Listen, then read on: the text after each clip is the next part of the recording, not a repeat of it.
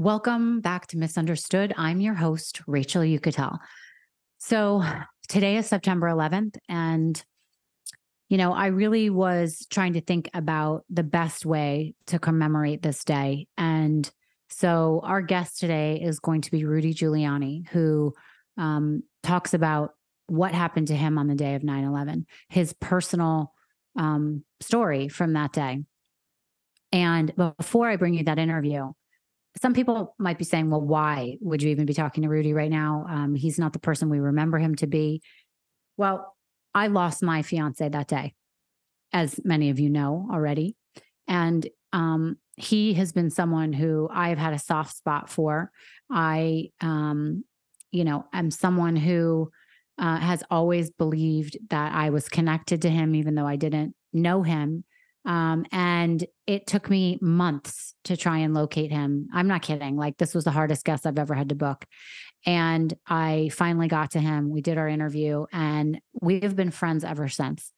Um, my daughter was recently in a really awful accident. Rudy took the time to send a video message to my daughter um, to tell her to get well and to just have this personal conversation with her about how he could relate to getting hurt.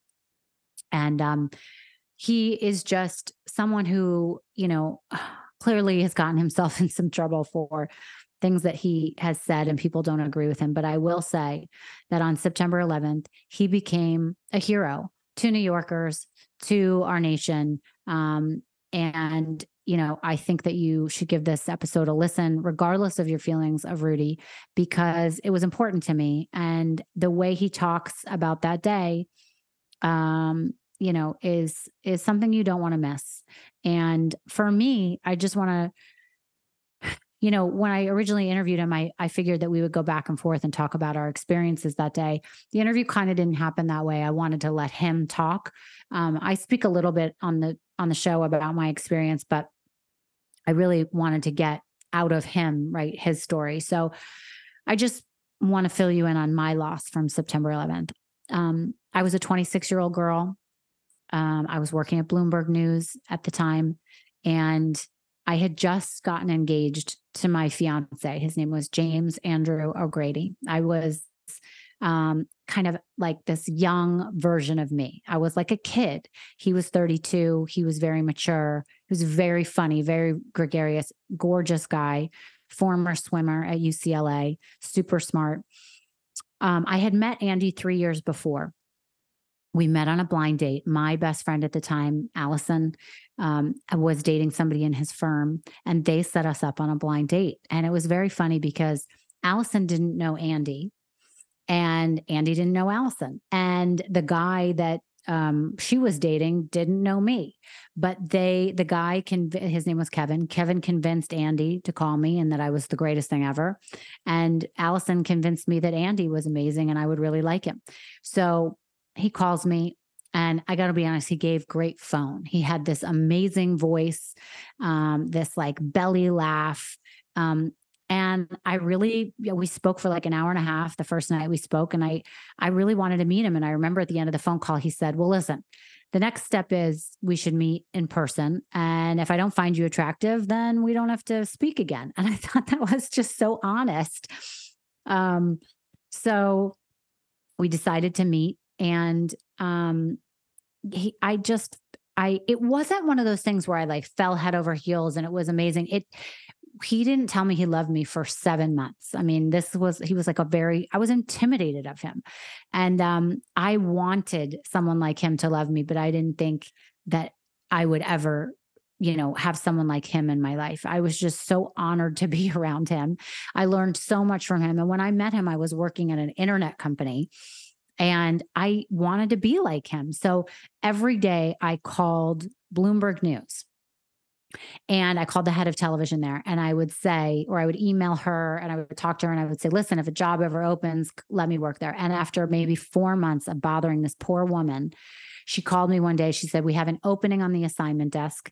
If you want to come work here, I'll give you the job and but it starts at 5 a.m and i'm like i'll take it. And i was so proud of myself and andy spent hours a day after his work um, teaching me about business teaching me about business news and my job at bloomberg became you know my most favorite job ever.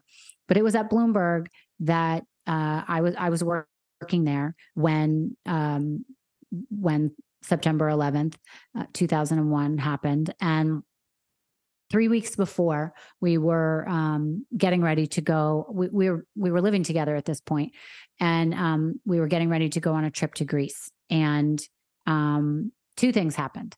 Andy had for he forbid me to get a dog forbid me. So of course one day i would have to walk between bloomberg and our and our house on 66th street and there was a dog um, store basically, a very high end dog store called American Kennel on Lexington in Manhattan. And there was all these gorgeous puppies in the window. And for whatever reason, this one dog caught my eye, and I could not leave without buying this dog, of course. So I get home and I say to Andy, listen, if you don't like the dog, we'll return it after a week. I have all these gorgeous pictures of Andy and the dog. We named him Mickey. He was the smallest little chihuahua with blue eyes, uh, short haired chihuahua. Um, you know, hanging out, sleeping together, like, uh, you know, taking naps together. Um, I loved this dog so much. We had the dog um, for about, I don't know, three weeks. Um, and one day, um, Mickey started getting seizures. Long story short, we had to put uh, Mickey to sleep. I promise the story is going somewhere. So um, Andy, uh, I was devastated. So I, Andy was with me when we when we had to put the dog down. I was so upset. I loved this dog more than anything. I mean, I'm an animal lover in general, but I loved that Andy and I had this dog together that we both cared for. So Andy, after we put Mickey down, we went to dinner together, and he said, "Rachel, everything happens for a reason." And I kept saying, "No, that's not true. Why would um, there be a reason?" For this poor innocent dog to die. And he reminded me of something that was very true. He said, Rachel, you know, Mickey didn't know that he was supposed to live 13 years, 18 years, however long of a life he could have had. He knew that he was loved by you more than anyone that he's ever been around for the term of his life. And that was the end of his life. And he didn't know any better. There's no loss for him. He was loved, and that was his time to go. And I said, Yeah, okay. I mean, it made me feel a little bit better, but you know, that was kind of the end of the conversation. We were going to Greece the next week. He said, Listen, when we come back from Greece, we will go look for a dog together. We will buy a dog that is a purebred, that is, you know, or a rescue, something that we really um, are, are paying attention to. We're not getting it from a store. The dog ended up having distemper. That's why it died, by the way. Um, and he promised me we'd get a dog. So we go to Greece. We have an amazing two weeks together and um, we come back on Sunday. We go to work Monday morning, um, and uh, we uh, at the time I don't know if you guys remember this because it seems so long ago, but um, you know you had actual cameras, and we had a disposable camera which had um, you know you had to go to like a one hour photo or a photo de- developing place to get the photos. And it actually had negatives in the the photos right? So we got six packs of um, photos back Monday night, September 10th. And we were looking through all the photos of our trip and we were having, you know, we were so happy to get these photos back. So the morning of September 11th rolls around and um, we had two bathrooms. Um, and I went and showered. So I had to get up for work at 5 a.m. I was still working the 5 a.m. shift at Bloomberg. And I went in the bathroom. I took a shower. I put one towel on the floor one towel around my body and one towel around my head. And I go into the second bathroom to get ready. When I came out of the bathroom around probably 4:40 in the morning, Andy was sitting on the couch in our living room and he was watching the weather channel. And I was going to be late for work, so I'm kind of rushing around. And he says to me, "Hey, babe, uh, I want to take those photos to work with me today. Where are they?" So I give him all the photos, and I sort of head to the door to to leave. And I say, "You know what? Andy, give me the take the um the negatives out of the photos in case you lose them. I want to have them here, which he did. And I walked back to the door and he said, "Come give me a kiss before you leave." And I said, "I'll kiss you when I get home." I was running late at the time. And he the last thing he said was, um, you know, or I said, "What's the weather today?" And he said, "It's going to be a gorgeous day." So I go to work and he calls me a few hours, uh, maybe, you know, at 7 a.m when he's at work finally and he says, Rachel, I just want you to know I'm so proud of you. You're acting like wife material already. You put um, the towels back in the bathroom so that I had towels when I got out of the shower. And it was a constant fight between us because I would take all the all the um, towels out of the bathroom and he would get out of the shower and never have a towel. So told me loved me, all this stuff. And um, anyways, we hung up and I went back to work and he went back to work. And um, within an hour, uh, the first tower got hit by a plane. Um, and then soon after, a second tower, a second uh, plane hit his tower. His was the second tower to get hit, but the first tower to fall. Um, I, of course, have a whole detailed story about what happened that morning and thereafter, which is um, obviously horrible. And I, I actually don't want to get into it now because I do want to get to Rudy's episode, but I will fast forward to a year later. I had to take a leave of absence from work. Um, so the anniversary of September 11th came about, and everyone had kind of moved on and was just kind of covering it, you know, like re- regurgitating all the news that had happened. But I couldn't handle listening to that news, so I took um, some time off and I went to Brazil and I kind of did one of those trips to find myself. And um, I woke up in the middle of the night. I had this dream. And I had been living, obviously, in such a depressed state and feeling just so miserable. Like I had every moment was a loss. Like I didn't know where I belonged. I had lost my future with this guy and I, I didn't know how to move forward. I would be in a taxi and I would be sitting in, you know, by myself. I would see the empty seat and feel like, well, Andy should have been here. You know, May rolled around. That was the date we were getting married. I thought Andy should have been here um, and should have, should have. Right. So I wake up in the middle of the night and I had this epiphany and I said, oh my God Mickey died, the reason that Mickey died was so Andy could be the one to teach me the lesson that Andy lived his life for the duration of he what he was supposed to live. He wasn't supposed to live till he might be 80 or 90 or even 50. He was supposed to die when he was supposed to die and I should um, you know, appreciate the fact that I got to love him and he got to love me for the time that he was here. And he lived a full life and to not be upset by it and to just know that he was okay. And the reason that Mickey died was so Andy could teach me that lesson and say that to me so that I could move on when um, Andy died. So to me that's my story my long story about mickey dying. And um, i just wanted to you know let you guys know that obviously there's not a day that goes by that i don't think of andy but it's on september 11th that i want to remind you of this wonderful person james andrew o'grady who lived a full life who was the most wonderful person i knew and i was lucky to have been loved by him and I'm sorry if you have a loss from September 11th. I'm sorry if you have a story of grief um, from from someone you loved throughout your life. It obviously doesn't have to be related to September 11th, but um, the pain never does go away. But time kind of heals. But on September 11th, that that wound does reopen, and you know, I uh, I just really appreciate you guys listening to my podcast, to listening to my personal stories, which I try not to get into that much, but my guests all mean so much to me. And, um, you know, I have a method to my madness and a reason to be interviewing the people that I do. And I was honored to have met Rudy Giuliani and to hear his story from 9 11. And I hope you give this a listen um, and, um, and listen to the end. It's a great story, it's a powerful story and um, I'd love to hear from you guys if this was a episode that um, that you can relate with. Please, you know, um, drop me a message and um, and listen to the Patreon and you know support what we're doing here because um, we we want to be a community for you that um, we can all kind of communicate about stuff like this. So, without further ado, here is the mayor, the one and only mayor, Rudy Giuliani.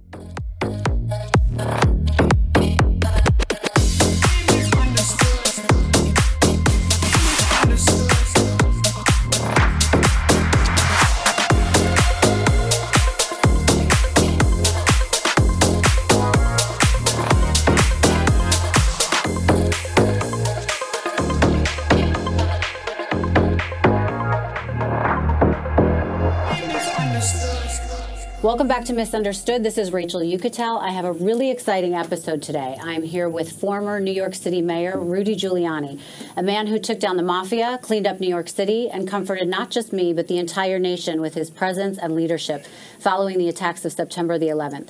It's an honor and a pleasure to welcome you to the well, show. Thank you, Rachel. Yes, it's a thank pleasure you to for be being with you. here. I've wanted to meet you for 22 years now, but probably longer than that. But I, uh, I have always admired you, and you've been a huge part of my life. Not not only because of September 11th, but I don't know if your team told you, but um, two days after September 11th, I went and got a dog to comfort me through my loss, and I. Andy was my fiance who I lost in September 11th, and he forbid me to get a dog.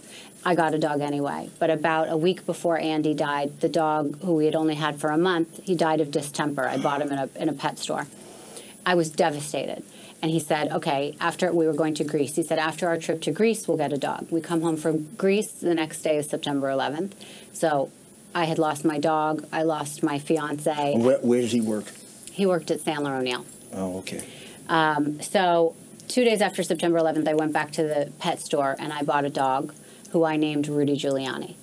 and I had, and this dog, I'm, I'm telling you, to be honest with you, was the only stable love of my life that I've had. he lasted 20, uh, night, almost 20 years. Wow. Yes. And so I'm going to show you a picture because Well, I think good- he's that's very handsome. He's a lot better looking than me. Look at him. Oh my goodness! Now, Yeah. what kind of dog is that? He's a Brussels Griffon. Yeah. What a look like you're very smart too. Oh, he was. You can see that. You can Took see that. after you, right? Yeah, yeah. I- well, thank you. I'm very honored. Yes, yes, of very, course. Very so, honored. anyways, I wanted to get into. I love um, dogs. Yeah, I know you do. You have one, right? I had one. I don't Had have one. one right now, but okay. I had one. Okay. Um, so I wanted to um, talk to you about your experience on September 11th because I feel like we obviously have that in common. We shared that day. I didn't Right. know you and we went through it together, but n- Right. not knowing each other. Um, so I want to paint a picture for people that are listening right now Sure. or watching of what was going on in the state of New York and this, you know, in New York in general, in the world, Homeland Security. Like, give us a little bit of a, of a paint, painting of what what life was like. Well, I mean, it was um, it was the beginning of a new administration, right? Uh, bu- uh, J- Clinton had had his eight years, and then Bush won. So we were what, sort of like about eight months, nine months into the into the uh, Bush administration. Um, things were re- relatively, pe- uh, certainly internationally, things were peaceful. They seemed to be. Although Bin Laden had been causing a great deal of trouble, I don't know if we were paying a sufficient amount of attention to it. No. And he had declared war against us, which uh, I guess we didn't take that seri- as seriously as as we should. In the city, we were going through a renaissance. I mean, uh, we were on the cover of one magazine after another as uh, the city that had reclaimed itself, the city had, uh, the city that had come back. Um, the crime was down to the lowest levels in decades. Right. We had gone from 1.2 million people on welfare to 500,000, most of them working. Um, and it was a city with a tremendous amount of optimism. Um, so I think that was a good thing because I think if we had been where we were when I first became mayor, depressed and 75% of the people wanted to leave the city like they do now, uh, we'd had a harder time like dealing with it. Yeah. And uh, from my point of view, I was near the end of my term. I was uh, uh, going to figure out what I did next after Labor Day Right. because um, I didn't I didn't want to I didn't want to spend time thinking too much or looking for a job while I was mayor. 'cause It creates enormous conflicts of one kind or another. Uh-huh. I had a few ideas of what I wanted to do. I had a contract to write a book. Okay. uh, which was very substantial. I think it was a million and a half or two million dollars. Right. So I wasn't worried about uh, supporting myself Yeah. after I got out. But I also was interested in being. I wasn't going to retire. In fact, I thought I'd work even harder. Right. Right. When I left, and. Um, so it was about as peaceful as you can imagine. The night before it rained really hard in New York. I remember it because it was um, a rain out of a Yankee game where Roger Clemens was going to try to win 20 games. And I also um, went to a movie about Pee Wee Reese that night with Pee Wee Reese's widow and Jackie Robinson's widow Wow. because the next day we were going to raise money uh, to um, build a statue of them. And uh, went home, went to sleep, woke up the next morning. It was a beautiful day, and it was also primary day. Okay. So it was we were having our primary elections, Democratic Party, Republican Party, to nominate uh, the candidates to run for mayor to succeed me. And the Democrat primary was kind of crowded. It was like four or five people. Mm-hmm. Republican primary were really two people, Mike Bloomberg, and I can't remember who was running against him. But in, in any event, I thought, okay, today is going to be a little bit of a lighter day in the morning. Mm-hmm. So I canceled my morning meeting that I usually had at 8 in the morning, mm-hmm. made it for the afternoon, and I went and had breakfast with a friend, um, Bill Simon, and with my counsel, Denny Young, because Bill wanted to run for governor of California. And he wanted my advice. And we went to the Peninsula Hotel. Okay. In we, had a, Midtown. we had a terrific uh, breakfast, and then What time was that? well, I probably got there around a quarter to 8 And then all of a sudden, uh, as it approached nine o'clock, one of my security people walked in and whispered to Denny Young, and Denny had a very strange expression on his face, and he said, "Mayor, I think we're going to have to leave right away. There's been a, a uh, uh, there's a terrible fire down at the World Trade Center. Um, they think a twin-engine plane hit the North Tower, Right. and it's a disaster." Right. So I got up right away and said goodbye to Bill. He, for some reason, said, uh, God bless you, which seemed kind of ominous. But, Yeah. Although, because at that point, we didn't know how bad it was. Right. Right. And the minute I got out, I looked up and I saw a beautiful sky, and I said, well, this was no accident. Ah.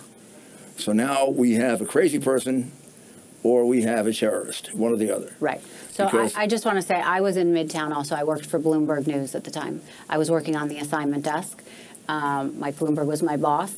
And I went into work at 5 a.m. And the thing you remember is how beautiful that Yes. day was. Nope, not a- not- not a not cloud in cloud the in the sky. sky. Yeah. And how warm it was and gorgeous. And also for regular people, it was the first day for a lot of people bringing their kids to school, which was why a lot of people were not in the building that day. Not, not as many as would have been. Um, so they were running late that morning. Um, but I went in at 5 a.m. I remember the the weather, like you are talking about, and um, I was sitting on the, the newsroom floor, um, listening to what was going on. We're you know doing the news of the day, doing our show. We had a live show, and next thing you know, I hear somebody say, "The World Trade Center's on fire." And I remember, like you're talking about, the um, everybody assumed and thought, and the news was reporting that it was a smaller plane, a guy who probably was out there, didn't know what he was doing, Right. and flew into uh, the North Tower. So sorry to interrupt you. This Go on. episode is brought to you by Rocket Money. Have you ever found subscriptions you forgot about or any you paid twice for and you didn't realize it? Guys, I'm so excited to bring you some information about Rocket Money. It's an app that you can have on your phone. It helps you monitor your subscriptions and things you might be spending money on that you have no idea or have forgotten about. I did this for myself. It took me less than five minutes to get all my information in there. And then all these screens came up showing me exactly what I spend on home goods, what I spend on beauty, what I spend on food. It broke it down by category. And then I saw the subscriptions. So not only does it give you a great way to budget yourself, monitor what you're spending money on, but the biggest difference is it helps you cancel a subscription that was otherwise tricky or time consuming. So, Rocket Money is a personal finance app that finds and cancels your unwanted subscriptions. It monitors your spending and it helps you lower your bills all in one place. Most people think they're spending $80 on subscriptions when in reality the number is closer to 200. When you're signed up for so many things like streaming services you used to watch, free trials for delivery you don't use, it's easy to lose track of what you're paying for. With Rocket Money, you can easily cancel the ones you don't want with just the press of a button. No more long hold times or annoying emails with customer service. Rocket Money does all the work for you. Rocket Money can even negotiate to lower your bills for you by up to 20%. All you have to do is take a picture of your bill, and Rocket Money takes care of the rest. Rocket Money also lets you monitor all your expenses in one place, recommends custom budgets based on your past spending, and they'll even send you notifications when you've reached your spending limits. This part I personally love. With over 3 million users and counting, Rocket Money customers have saved an average of $720 a year.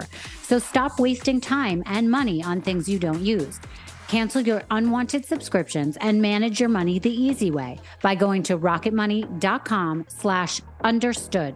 That's rocketmoney.com slash understood. rocketmoney.com slash understood. I got into my van. Mm-hmm. I had a, man, I sat in the back with Denny and we started down quickly toward uh, the World Trade Center. I tried to I tried to reach, and uh, I, re- I, was able to reach a few of uh, police commissioner, my deputy mayor Joe Lhota, and um, but before I did, I looked. I could see the tower, mm. and I could see a terrible fire, and it seemed to me it was worse than a twin-engine plane. Yeah. immediately, uh, Jenny and I both thought this. I think this is worse. And I got a call. I can't remember the order in which I got them, but I got a call from my deputy mayor, uh, Joe Lhota, who told me it's a disaster down here. People are jumping out of buildings. Yeah. Um, and I actually thought he maybe was exaggerating a little. Mm-hmm. Maybe maybe he was caught up in the emotion of it. The idea of people jumping out of the building was like yeah. very hard to take. Uh, and, and very hard to imagine of how awful things must have been for their choice to be to jump rather than right. stay where they were. Then the police commissioner, I talked to the police commissioner, and uh, we didn't know what it was, but we said we're going to assume it. Let's assume it's a terrorist attack. Mm-hmm. You always assume the worst. We also had a trial going on uh, three blocks away from City Hall, about eight blocks away from the World Trade Center, of uh, uh Al Qaeda terrorists. Mm. And that had resulted in my having to close down a number of blocks in the city. So we were being warned about attacks. Right. Not that kind of an attack, but attacks. Um, and we did know that if it was a terrorist attack, it was probably bin Laden. Right. Because of the focus on that trial. Mm-hmm. But at that point, we still didn't know for sure it was a terrorist attack. And as we got about a mile away, very close, I saw a big, big explosion. Mm-hmm. I didn't know what it was. I thought maybe it was a secondary explosion from the first one. Right. And Bernie, police commissioner, called me immediately and said a second plane hit. It is definitely a terrorist attack. Right. I said, "Geez, we're at war." And he said, "Yep." Yeah. And um, I tried tried getting through to the White House, and I couldn't. So I said, Bernie, when I get there, let's set up a command post uh, right nearby, and uh, let's put in hard lines mm-hmm. because we need regular telephone lines. These these uh, cell phones aren't working uh, efficiently, and we've got to talk to the president. He said um, we've been, we've been able to get through, and um, I think we're going to have air cover pretty soon, but you, we got to make sure. So I said, okay, well, you set up a command post, and I'll meet you, and we, we set the place we were going to meet and then we, we have to we'll have to go over to the fire department command post and make sure everything is coordinated. So I got there ten minutes later, mm-hmm. maybe less, and uh, they came up to me. They meaning my deputy mayor, Joe, Joe, and Bernie, the police commissioner, the deputy police commissioner. Uh, and a group of my staff, mm-hmm. and Joe was the first to tell me again how terrible, how terrible it was, and um, and that uh, we were doing everything we can to clear clear the area. Mm-hmm. Um, now, at this point, people didn't have the creativity is an awful word, but the creativity to even think that the towers could fall at this point, or did you think that there was a chance that they might? You mean quickly? Yeah, quickly or no. at all. Oh no, no, I thought they could fall. You did. When, well, well, not not at that point. Mm-hmm. I hadn't seen how bad, quite how bad it was. Right, right. Um, but by the time I left, uh, the command post, the fire department, I knew I knew they were going to come down mm. at some point that day or later, but in stages. Okay. Not um, implode. Mm-hmm. So I went to the fire department. I took the police commissioner with me. I could see that they were setting up a headquarters in a Merrill Lynch uh, uh, field office. Okay. They threw the people out. People seemed very happy to get out, and uh, and they were putting in these big trunks, these big hard lines. So I felt pretty secure that we were going to get through. And I said, well, the first thing I'm going to do is I'm going to go see the fire chief because he's running this, and let's make sure he's got everything he needs. So we walked about three blocks, and we got right below the the north tower, and Chief Ganci was there with his. The fire department fights a fire uh, with the commander as close as he can get to getting a full view of the fire. He has like a board, uh, like a podium, and on that podium is a recreation of the fire. It's uh, where he can move his men around Yeah. and he, that's what he was doing. And he already had a lot of people in the building. So I said, when I got there, I looked up and I saw a guy jump. And I tell you, it was it was really a traumatic experience watching this person jump, watching him come all the way down. And um, I grabbed Bernie's arm and I said, Bernie, this is different than anything we faced before. Uh, we don't have a plan for this. We're just going to have to make the best decisions we can and then ask God to make them right. Right. And he said, Well, at least we got a lot of experience. Yeah. And I said, Oh, well, okay. And I've got a lot of experienced people. And I went up to the chief and I said to the chief, Can we get helicopters up there? Because there were a lot of people up Yeah. there. And the chief looked at me and he said it to me in a very interesting way. He said, I can't get my guys above the fire. Interesting. So I looked and I could see that there was a firewall. Yeah. And what he was saying is, I can get my people. And then he said, I can save everybody. No, here's what he said. I can save any everybody below the fire. Okay. He was telling me, in a euphemistic way, those people up there are dead. Wow. Wow. I don't. I, I don't. I didn't feel the impact of that until that night when I thought about it. Mm-hmm. But what he was saying was, those people are dead. Yeah. Now I emotionally realized because I looked at them and I said, "Oh my God, I- there's people are going to die." Yeah. and he said, I, I can't put a helicopter up there to blow up. The flames are too inconsistent. Right. And he said a helicopter rescue for civilians is very, very hard anyway. Right, right. At that height. But uh, it's really not in the cards given the flames that are coming out of there. Mm-hmm. Um, now, it turns out they did save everybody below the fire. The, the 9 11 Commission said it was the most effective rescue so far in American history. Hmm. That they saved every person that was conceivably able to be saved. Interesting. So they saved everybody below the fire. Yeah. Luckily, they were able to get above the fire. The chief didn't know that, but a few areas they got above the fire, and they were able to get some people down. You mean climbing up through the yeah, through the back, through the back stairs, yeah. they weren't affected. But the reality is that 90% of the people above the fire died. Right. Um, and probably even before the buil- many of them even before the building collapsed. From smoke and smoke, mostly from smoke. Yeah. Because the smoke up there was incredible. Yeah. Um, pe- people on the roof m- maybe survived until the building came down. Yeah. Um, as soon as I finished with the fire uh, commissioner, I went back to the police department headquarters they had set up, Hmm. and I asked to get the president. And I got uh, on the phone one of his assistants, who was a good friend of mine. And the first thing I asked him is, "Do we have air cover?" And he said affirmative. And the minute he said that, he was not a military guy.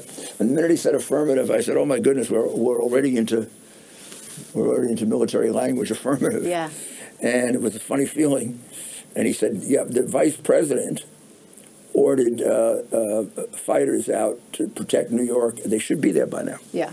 I said, "Okay, well, thank God, because we we don't want to." I said, "How many?" Um, I said, "How many?" Um, do we know how many more attacks there may be? Yeah. Or how many planes are out there, or something like that? And he said, "We've got about seven or eight that are still unaccounted for, that we're tracking and worried about." Right. I But at this "Was point, had they shut down the airspace? well, I asked him. Yeah. I, I've heard rumors. I said I heard rumors that they attacked the uh, uh, Sears Tower in Chicago. He said no. Uh, the Pentagon. He said yes. Okay. Um, yes, they had already attacked the Pentagon by Mm-hmm. the time this co- conversation uh, took place.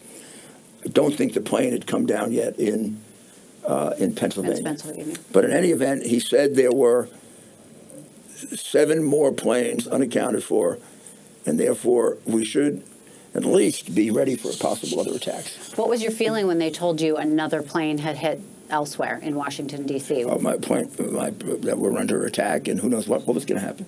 I mean, remember, until later in the day when it stabilized, uh, we were not just uh, work, working on trying to save people and mitigate, and we were working on uh, this could be five more attacks. Mm-hmm. I mean, it could it could be. Uh, so the first thing we did originally is we closed down the bridges and tunnels, Mm-hmm. so nobody else would come in. So that w- whatever number of people we had in the city were frozen. Yeah. And then we tried to get them out. Sure, yeah. At the same time, we closed the bridges and tunnels because in the first World Trade Center attack, it had been planned in New Jersey. Yeah. And we particularly wanted nobody coming in from New Jersey. Um, now, since that time, we had we had infiltrated those mosques, which became very controversial later. But I think it was a brilliant thing to do. Yeah. And we knew that they we knew that they probably were not the cause of it because we knew everything going on in those mosques. Right. Uh, and they had gotten no intelligence about this. mm-hmm. So it ha- and and they were not connected to Al Qaeda. Right. Um, And we were pretty certain it was Bin Laden because of the trials there and because of the warnings we had. Uh, we had been warned on uh, at, during the Millennium celebration in the end of '99 that there was going to be attack, an attack at the uh, New Year's celebration, Ah. and it, that was going to be from Bin Laden. And um, as we got closer, the the uh, intelligence turned out to be less and less reliable. And I did really consider canceling it, but I didn't. And instead, we we uh, for about two weeks we did everything we could to make that area safe. Safe, yeah. We went um, we went below ground. I mean, there's a whole city in New York right below ground. Yeah. We uh, secured that on New Year's Eve. There were police officers below ground, believe it or not, uh, to make sure that nobody could get in there. And that night, when I walked up to press down the, the, the, the button that brings down the, the, the, the ball, Yeah. which, by the way, is not really true. It, the, the, it comes down automatically, and you ah. press a button, and you better get it right, otherwise you look stupid. Right. And but they try to make it look like that. Mm-hmm. I probably don't trust the mayor to do it on time. yeah. Um, when I walked up that those steps, it was the only time in my life where I thought I might get shot because they had told us so much about um, attacks. I thought, boy, they just really can't protect you. Yeah. Now, I, I have had a lot of experience with protection. I was the Associate Attorney General when Ronald Reagan was shot, and I helped arrest Hinckley, and I helped to rearrange his security afterwards. Um, so I was kind of an expert even on my own security. Yeah. Because I had done it for many, many other people. Right. And um, I've been threatened numerous times, and it never, it never bothered me. Yeah. That was the one time I looked. I looked at the buildings, and I thought about, boy, all they had to do is put one person in there. It's a good shot, and Right. I'm gone. Right. And it's I interesting. said- Security. Sorry, in, security is such an interesting thing. Homeland Security has a huge job that they have to get it right every time and be prepared every time. And 100%. terrorists only have to get it right once. and they don't. Most of the time, they get it wrong. But Think of all the terrorists we catch. Mm. Yeah. Right. But when they get it right, it's Devastating. it's, de- it's devastating. Yeah. It's like it's like looking for a. Uh, it's sort of, it's like looking for a little thimble in a in a big giant uh, bale of hay. Yeah. I mean, it's, um, you know, the other thing strange about it, Rachel, after it happens, you can go back and find the things you should have looked at, Yeah. But they were buried. Right. And I've never, I've never been a second guesser about this, Mm-hmm. except a few times where it was obvious. Uh, some of the latest um, attacks that have taken place, uh, it seems to me something's wrong in our warning system Hmm. because you've had these people that are uh, mentally ill Yeah. and they've threatened and they've been online. I think so. I think particularly the Boston Marathon. Mm-hmm. um, that that guy had gone to Russia. Yeah. The FBI uh, decided not to continue, but didn't turn it over to the local police, Mm-hmm. Right. Mm-hmm. I'd have gone crazy when I was the mayor. if They did that to me. Right. If they if they had found this guy who was all involved with the Chechen rebels, uh, had just gone to Russia, but decided, oh, we don't have enough resources, and they didn't let the New York City Police Department know, that'd have been a revolution. I mean, I'd have gone crazy. Yeah. Uh, sometimes you have to do that. You have to stage that Yeah. in government to get attention. Um, so I think we've gotten sloppy. But the reality is that one, when you found the things that warned about it, they were buried so far in the ground, it'd be hard to say that anybody did anything wrong in not finding it out. Right. Right. After the fact. And then the theories, the Easier to see. conspiracy theories about it disgust me. yeah. They what are really disgust me. I, it almost that? seems it's sacrilegious, you know. I know what happened. Everybody knows what happened. So you don't believe it was an inside job like some people? like the CIA did it or some crazy thing like that. No, Bush did. Bush did it. Give me a break. Give me a break. The poor man. You know, uh, I, I, I was with the man a lot during that four week period. The man was ripped apart over it, like Yeah. I was, and and he and he did everything. There's not a damn thing we asked him for he didn't do for us. yeah. I mean, he, he was, he was a. I once said that no matter what, what what happens with George Bush, just for the way he reacted after September 11, he'll be a great president, Yeah. and particularly by hitting them back so fast. Mm-hmm. We'd have gotten attacked again if he didn't. I mean, I know that's very controversial, Yeah. but particularly the Afghan war was totally necessary to sock him in the in the head Yeah. because uh, Clinton had been too easy on him. Bin Laden uh, took out a, a, a naval ship, uh, uh, other attacks, and we'd go bomb a field. We'd go bomb an empty field. You might as well tell him attack again. Right. And I remember as I was walking along, and this gets a little political, I told Bernie, thank God Gore didn't get elected. Because I figured if Gore got elected, he might, you know, Yeah. he, he might give him the Nobel Peace Prize, who knows? Uh, but he sure wouldn't hit him hard. Yeah. And I knew Bush, I knew Bush was a tough guy Right. and that he would uh, there'd be a hell of a reaction. Now you can you can start debating the uh, Iraq War and all that, but that immediate reaction I think was critical to our not being attacked again, and it also took out their resources. I mean, Right. we the, those. Um, those soldiers who were on horses and those people are un- incredible. Right.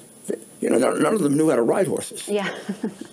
I met them. They came and brought me, and I, I too bad we're not at home, because I have at home a um, a a knife and a headdress of the first guy they killed, wow.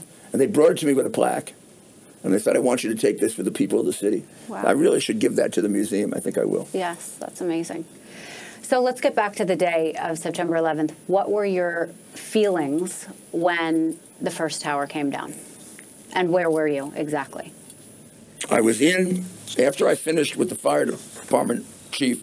I went back to the uh, headquarters, Okay. the temporary headquarters we had set up. And what street was this on? So it was on, um, it was on Park Place and Barrow. Okay. So um, it, we walked in. It- the police department remarkably had already transformed it, and they were all on the phone. And um, it seemed to me as I walked in, so the White House is on the phone for you. So I went into one office, and it was this gentleman that I that I, that I mentioned who worked for the president, and uh, and I said I'd like to talk to the president, and he said. Um, for, oh, he said he said we're evacuating the White House, and the vice president will call you back.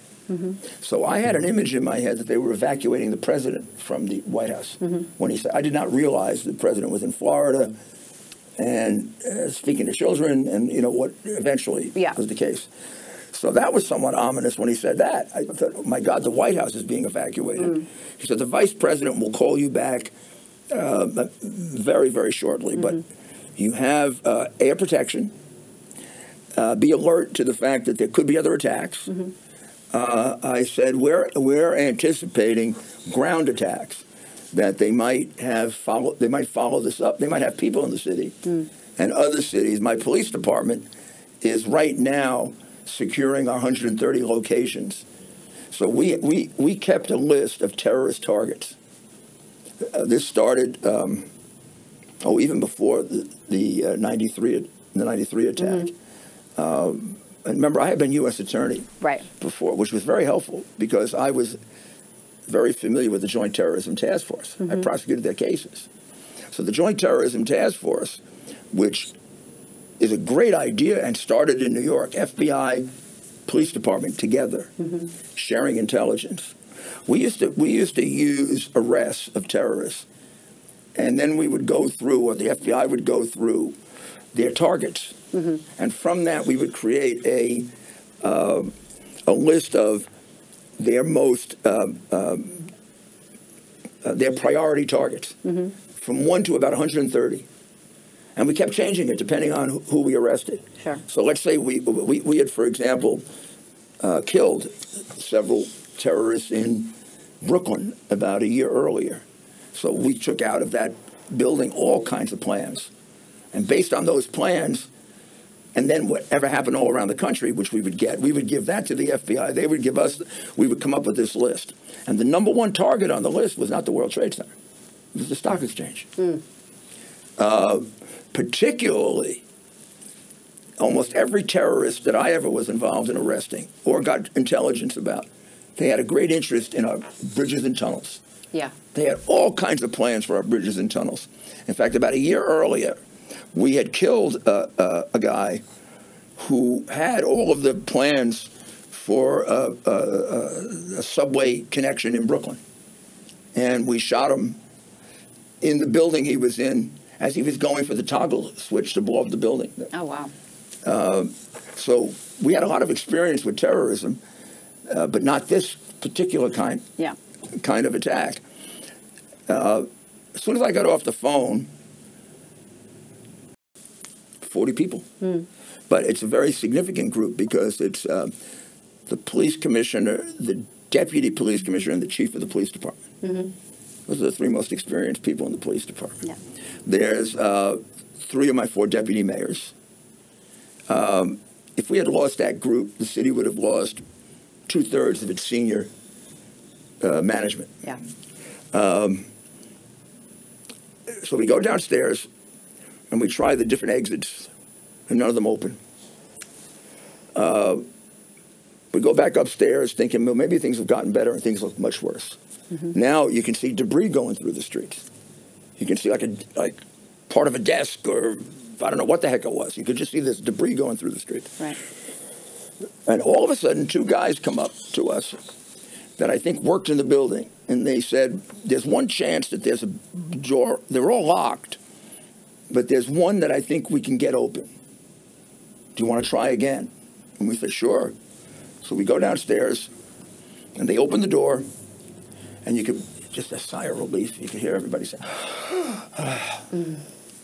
We walk out into the lobby of Park Park Place, and when we look outside, you sort of say to yourself, "I just went from bad to worse," because mm. outside was a disaster. Right. And people were walking in the building cut. And one of my police, uh, uh, one of my deputy police commissioners who had been on my police detail and was a was a, a, a martial arts champion. Mm-hmm.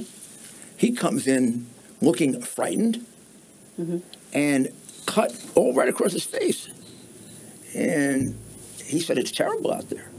Yeah. So we got to decide do we stay in the building or do we go outside? And I talked it over with Bernie and with Denny, and we decided it's the strangest decision.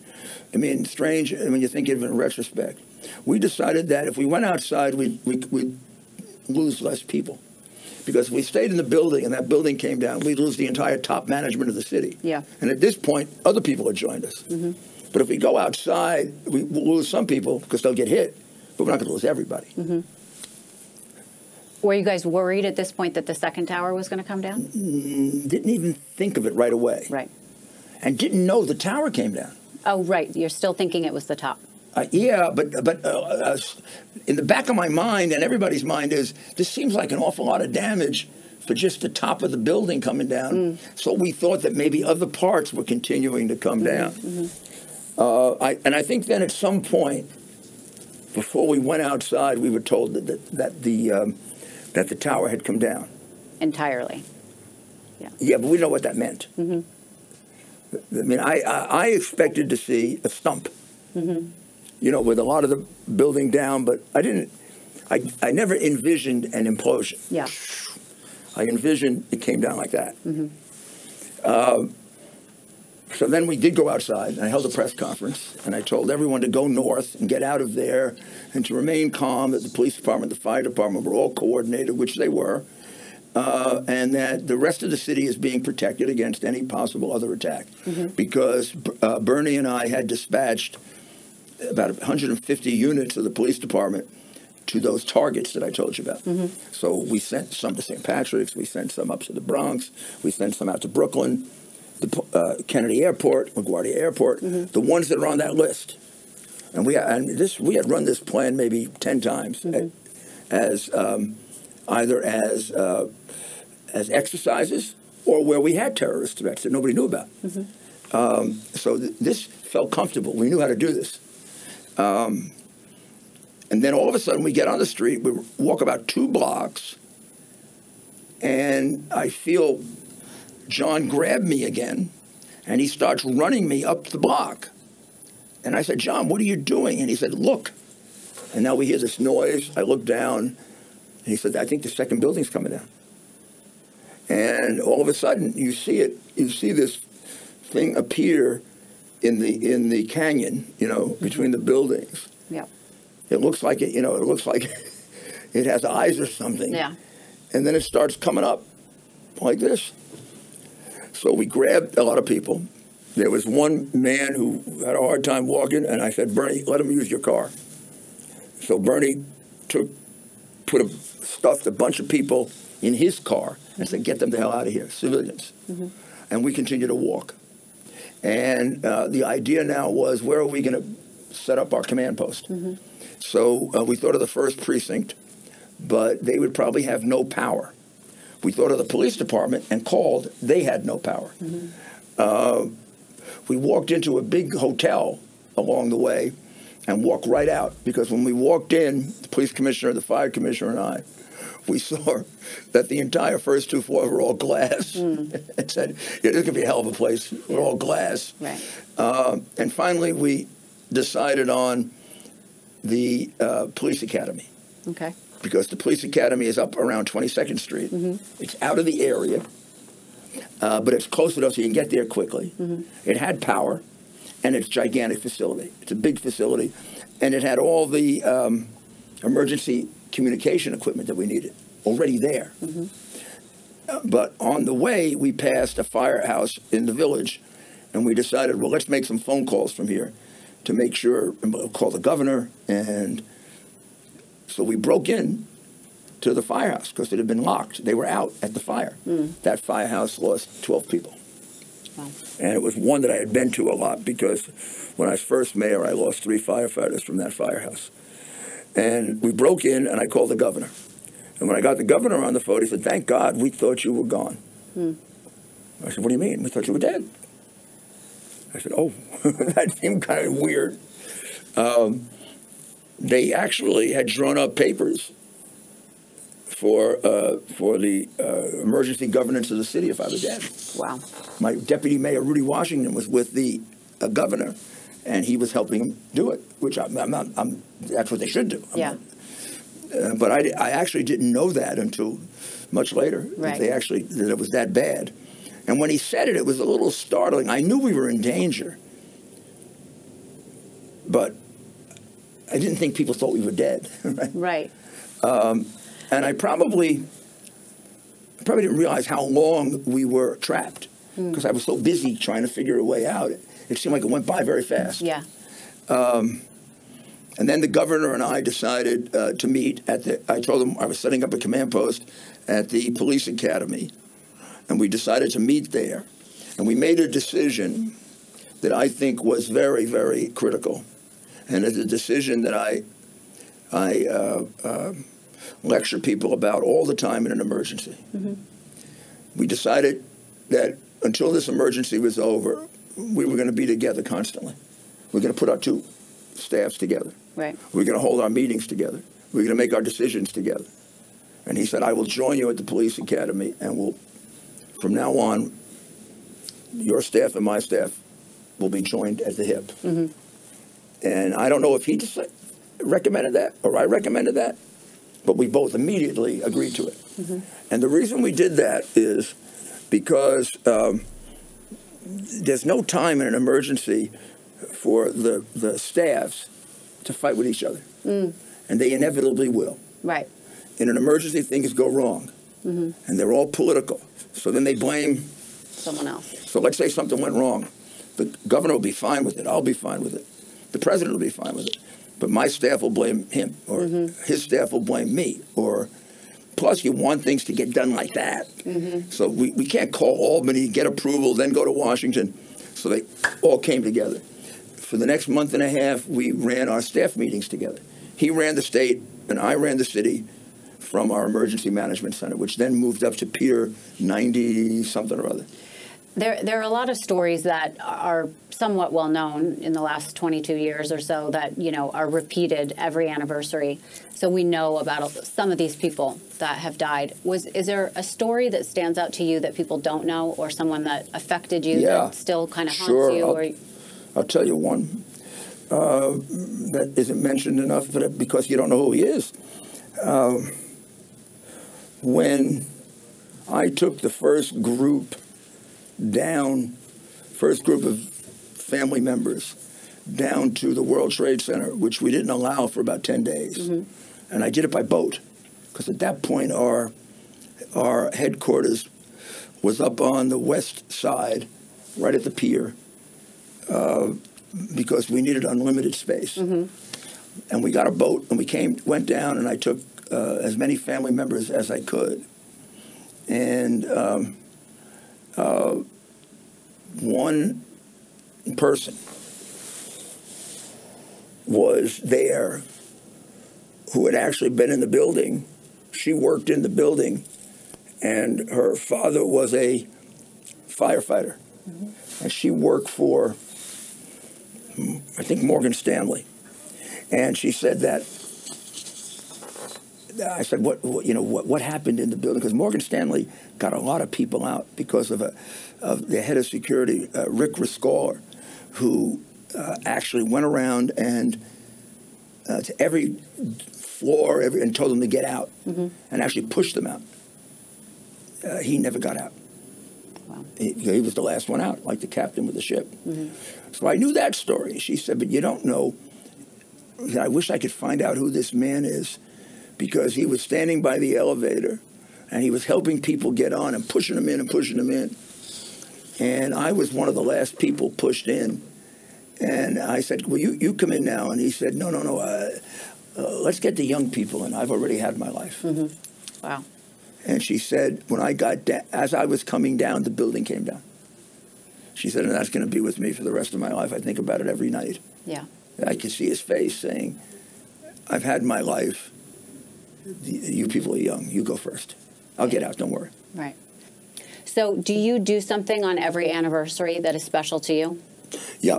Uh, well, a couple of things. I go to the ceremony all the time. I go to church. I go to the ceremony, um, and I get together with my with my people at night, and uh, and then uh, then many other things depending on who needs me or Yeah. uh, I do something with the Tunnel to Towers uh, every year. Um, but I get together at night with the people that I survive with. Yeah. And um, it's very,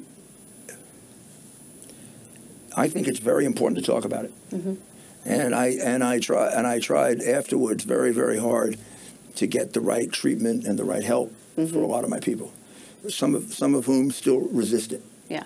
because of macho. But the ones who have gotten it have really come through it really well. Did you get treatment for yourself? No, but I think I did by talking about it so much. Yeah.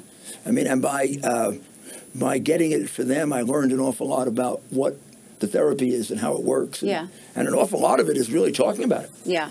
So it's interesting because I had to go to therapy to deal with it way after. I couldn't at the beginning, but it was very hard to speak to somebody who hadn't gone through it. And even when I watch um, you know, horrible things that happen, um, buildings coming down, children being shot, whatever it is, unless you're part of it, you're just watching. You're from the outside looking in, and it's hard to really feel the pain Yes. that people yeah, go yeah, through. and that's why those groups are so important. Yeah. And so for me, talking about it is good, but it's interesting. I still feel the emotions like it's yesterday. Yep. If I get into it, it's like that. I have a very hard time to this day going past that part of town. Yeah. And my son lives down there now, Ah. lives a few blocks south. Yeah. In fact, um, in the days afterwards, I was told nobody's ever going to go back there. Mm. Now there are three times more people living there. Yeah. But it's very hard. Um, and sometimes I'll take a circuitous route so I don't have to pass it. Mm. And I've only been to the museum twice. And both times uh, because I had to go. The opening, Yep. and then I took President Obama through it. Wow. And otherwise, when people want to go to the museum, I make arrangements for them and send somebody else. Yeah. That's a hard museum to walk I can't. through. I can't. I can't. Um, and I've never watched a movie about it straight through. You Even haven't? the documentaries I've been in, wow. I watched part of them and I put it off. Yeah. Yeah. Um, So I just want to tell you a little bit because my, if you, I don't know if you remember, two days later, a, a I do remember. Associated Press um, gentleman took a photo of me. I was at Bellevue looking for my fiance, and just to sort of give you a I, I do- picture. I, I do remember. I was 26 years old. I had just gotten engaged to who I thought was the love of my life. He was 32. His name's Andy O'Grady. And just saying his name makes me cry. Sorry. I didn't mean to do this. Um, but I lost everything. And going to um, Bellevue that day, I remember looking on the computer and seeing that he might have been taken there.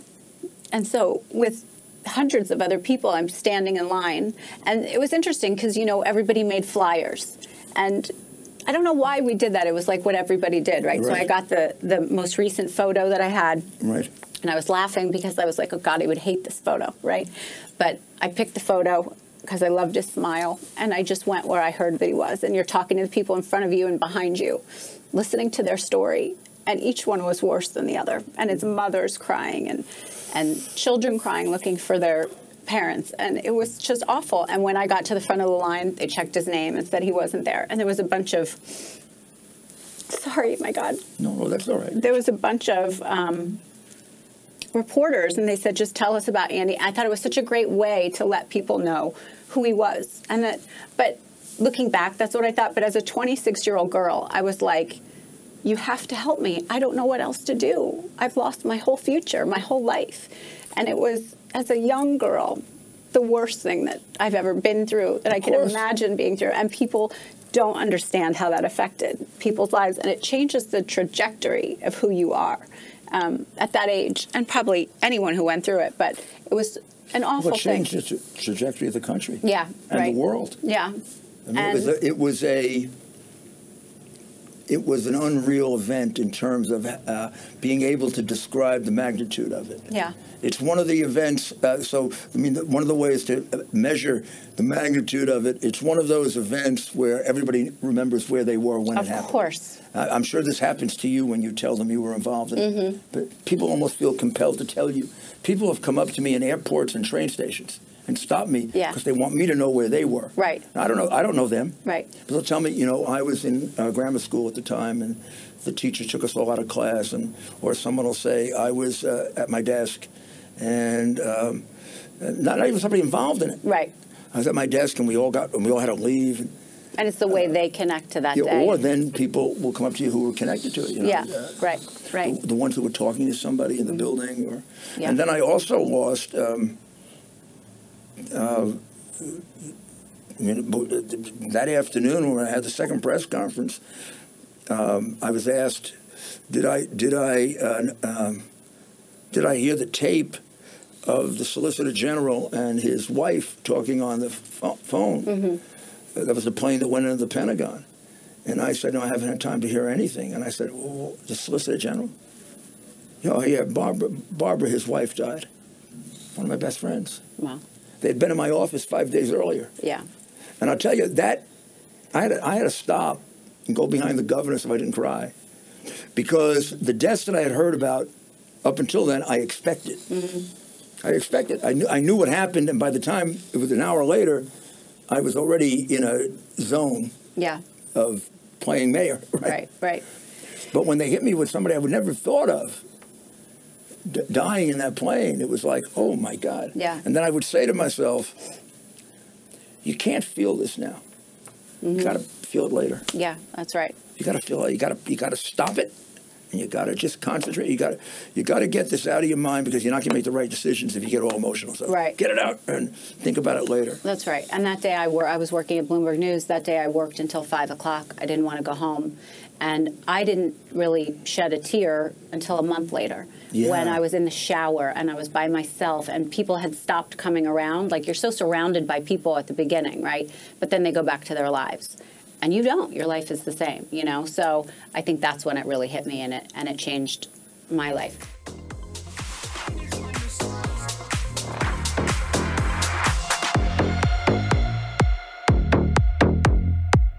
Thank you so much for listening to Misunderstood. I'm your host, Rachel Uchitel. Please be sure to subscribe to the show and give us a five star rating and review.